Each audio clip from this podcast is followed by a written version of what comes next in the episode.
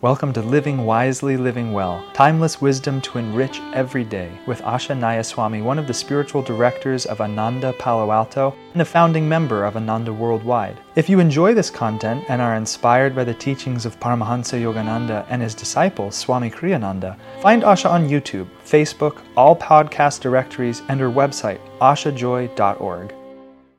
Okay, you're rolling. Living Wisely, Living Well, October 4th. If you are poor, remember your karma can be improved.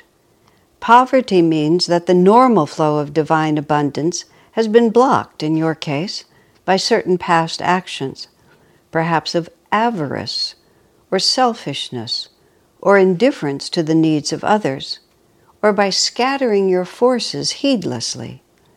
You can remove that block by offering your energy into the divine flow.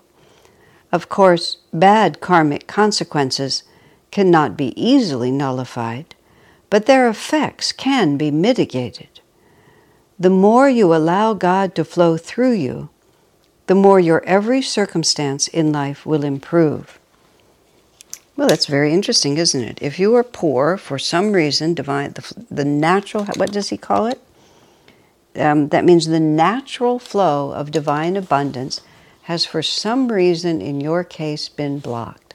A lot of interesting points in there. That the natural state is, is one of abundance, but we, we, we put obstacles in front of that abundance. So if we can remove the obstacles, the abundance is already there. This is the whole principle of self realization. Our natural state is a state of bliss. And if we're not in a state of bliss, it's because we ourselves have put obstacles in the way of experiencing what we would experience if we just remove those obstacles. So we don't have to accomplish anything, we just have to stop blocking the flow. But now it isn't enough, and this is where Swami's more subtle teaching and far more demanding teachings come in, just to say, you know, wealth is my birthright. And I know that a lot of people will teach you.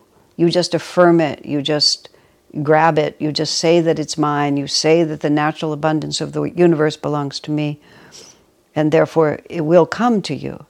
And if your karma is a certain way, then that may indeed happen to you. But Swamiji makes it much more challenging. Your that the natural abundance has been blocked by your by certain past actions, by your own. How does he phrase it exactly?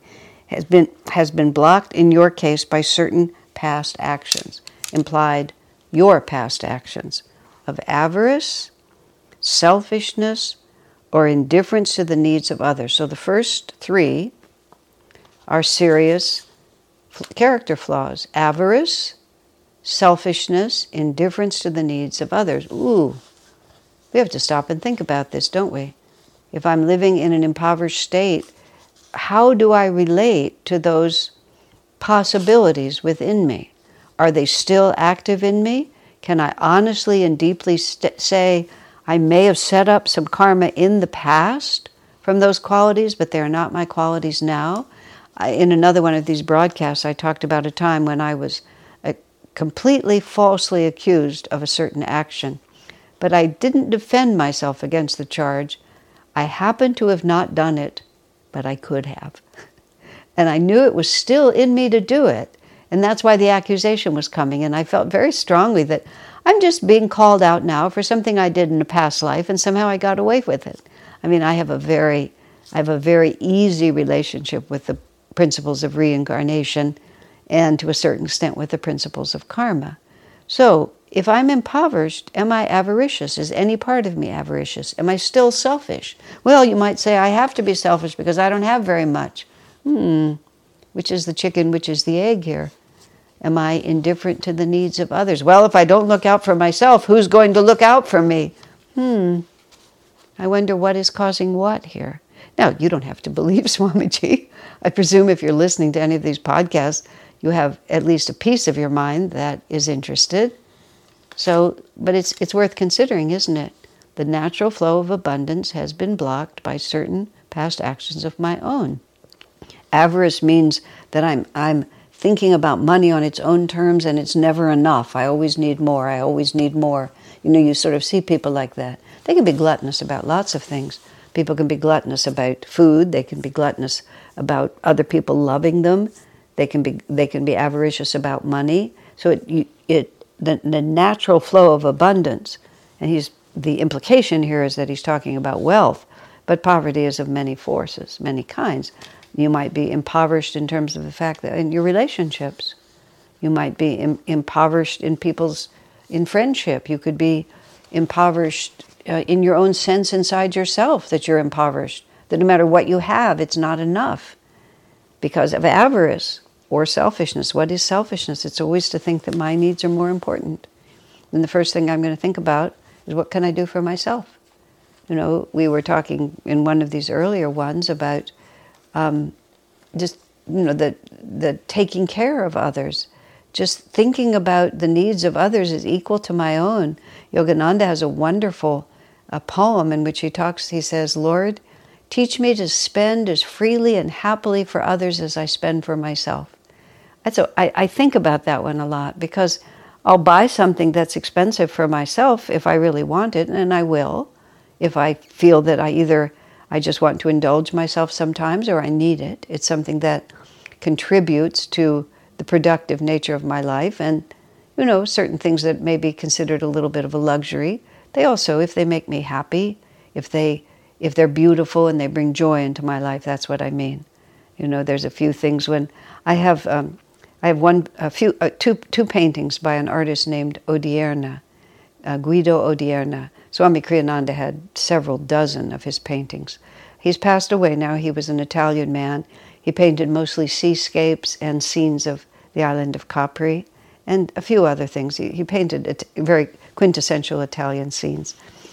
I'm not a collector of any kind, but I, I was fortunate, and this was like 30 years ago to to be what he would uh, this man Odierna would spend the summer summers on the island of Capri painting, and then he would come back to Rome when the weather turned cold again, and then he would have all these canvases from the summer, and then he would have art shows and he would sell them. And he was a personal friends of friend of friends, so we went to his apartment in Rome um, just after he returned from Capri when he had his entire summer of work there, and it's it is the only time that I felt I think it is the only time just deep greed, just profound greed and profound selfishness. I wanted every one of his paintings.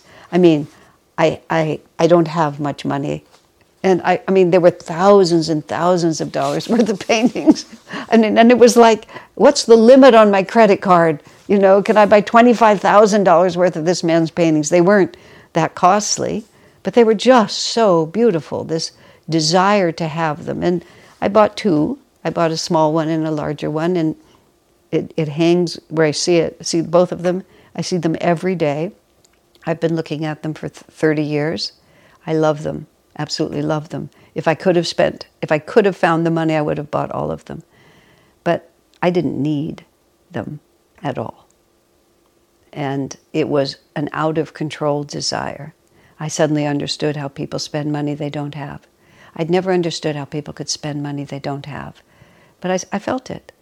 So, who are you? What is your, is it just I want for myself, I need this, I have to have this? Why do I feel that way? And insofar, if you are in an impoverished condition, insofar as you can see yourself avarice, selfishness, or indifference to the needs of the others. It's, if you want to change your destiny, you must work on these qualities.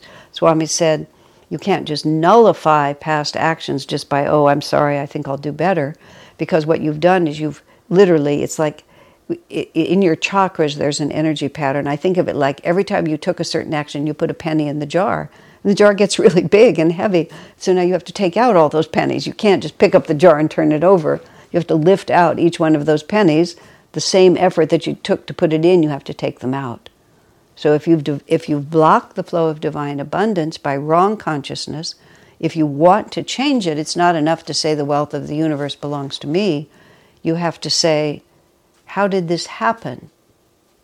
And what is still left in me? And even if you don't directly relate to any of those negative qualities, then you absolutely you still need to positively affirm, you know, positively affirm the opposite of avarice, selfishness, and indifference to the needs of others. Um, tithing, which I've mentioned before, where you give 10% of whatever you receive um, to the source of your inspiration, ideally to a divine source, whatever where your spiritual inspiration comes from. It's a very good practice to reverse it because Swami says one of the ways to reverse it is you offer your your consciousness into God. You work with the flow. So one of the ways if you're if you're dealing with financial impoverishment is you give away that 10%. Regardless of how much you think you have, it's a very specific way to take your energy, which is you have put out and has now generated income, and you take 10% of that, which is the traditional, that's what tithe means. You take 10% of it. If it's 10 cents off a dollar and you only have $1, you still take 10, 10, 10% of it and you give it to the source of your inspiration. No conditions, no, I'm doing this for anything. Just give it to, to the source that inspires you, preferably if you have one the most elevated source you can find, because that's the way to offer your energy into God. He's given you the power to work, you give that back to Him. Now, the, the fourth quality that Swami mentions is equally important. You have scattered your en- energy heedlessly in countless directions. How does he say it exactly? You by scattering your forces heedlessly. Because the other way that people fail to generate wealth is they put out energy without focus. And they're, they're just doing this for a little while and that for a little while and creating commotion with this and thinking about that. And so they're putting out lots of energy, but none of it ever goes in a straight line. It's just, it's pipe dreams or it's, it's, uh, it's unthought out. It's not concentrated. And if this doesn't work, then it, it lacks perseverance. It lacks willpower. It lacks follow through. So if you think that you fall into that category, where you've always got another good idea, and if you notice that your stick to itiveness is not quite as strong as your originality, then you also have to ask yourself you, it's not enough to work hard, you also have to work, and I'll use the word smart. And by smart, smart I mean with a focus. And this is where Swami's statement you have to offer your energy to God, to go with the flow. It's not just, I think this is a good idea. You need to bring yourself to a deep state of calmness and ask the divine within you, What do you want me to do? How can I serve? And don't just say, I'm so enthusiastic about this, I know God wants me to do it. You just listen to the tone of your voice. And Pay attention to the people around you who are trying to tell you things that you're not listening to. People who scatter their forces heedlessly often have people in their lives who are trying to help you. I've, I've seen it really often, but people who scatter their forces heedlessly tend not to like to take advice. So just ask yourself if any of these things match you, because something is blocking the natural flow of divine abundance. And if you are in that situation, you're going to have to put out the energy to dismantle those blocks. They're not going to be dismantled just because you're tired of being poor. They're going to be dismantled when you focus your energy in such a way that you can magnetize to yourself the universe, the wealth of the universe. And Swami gives us this sort of global way of doing it which is offering your energies into the flow of the divine.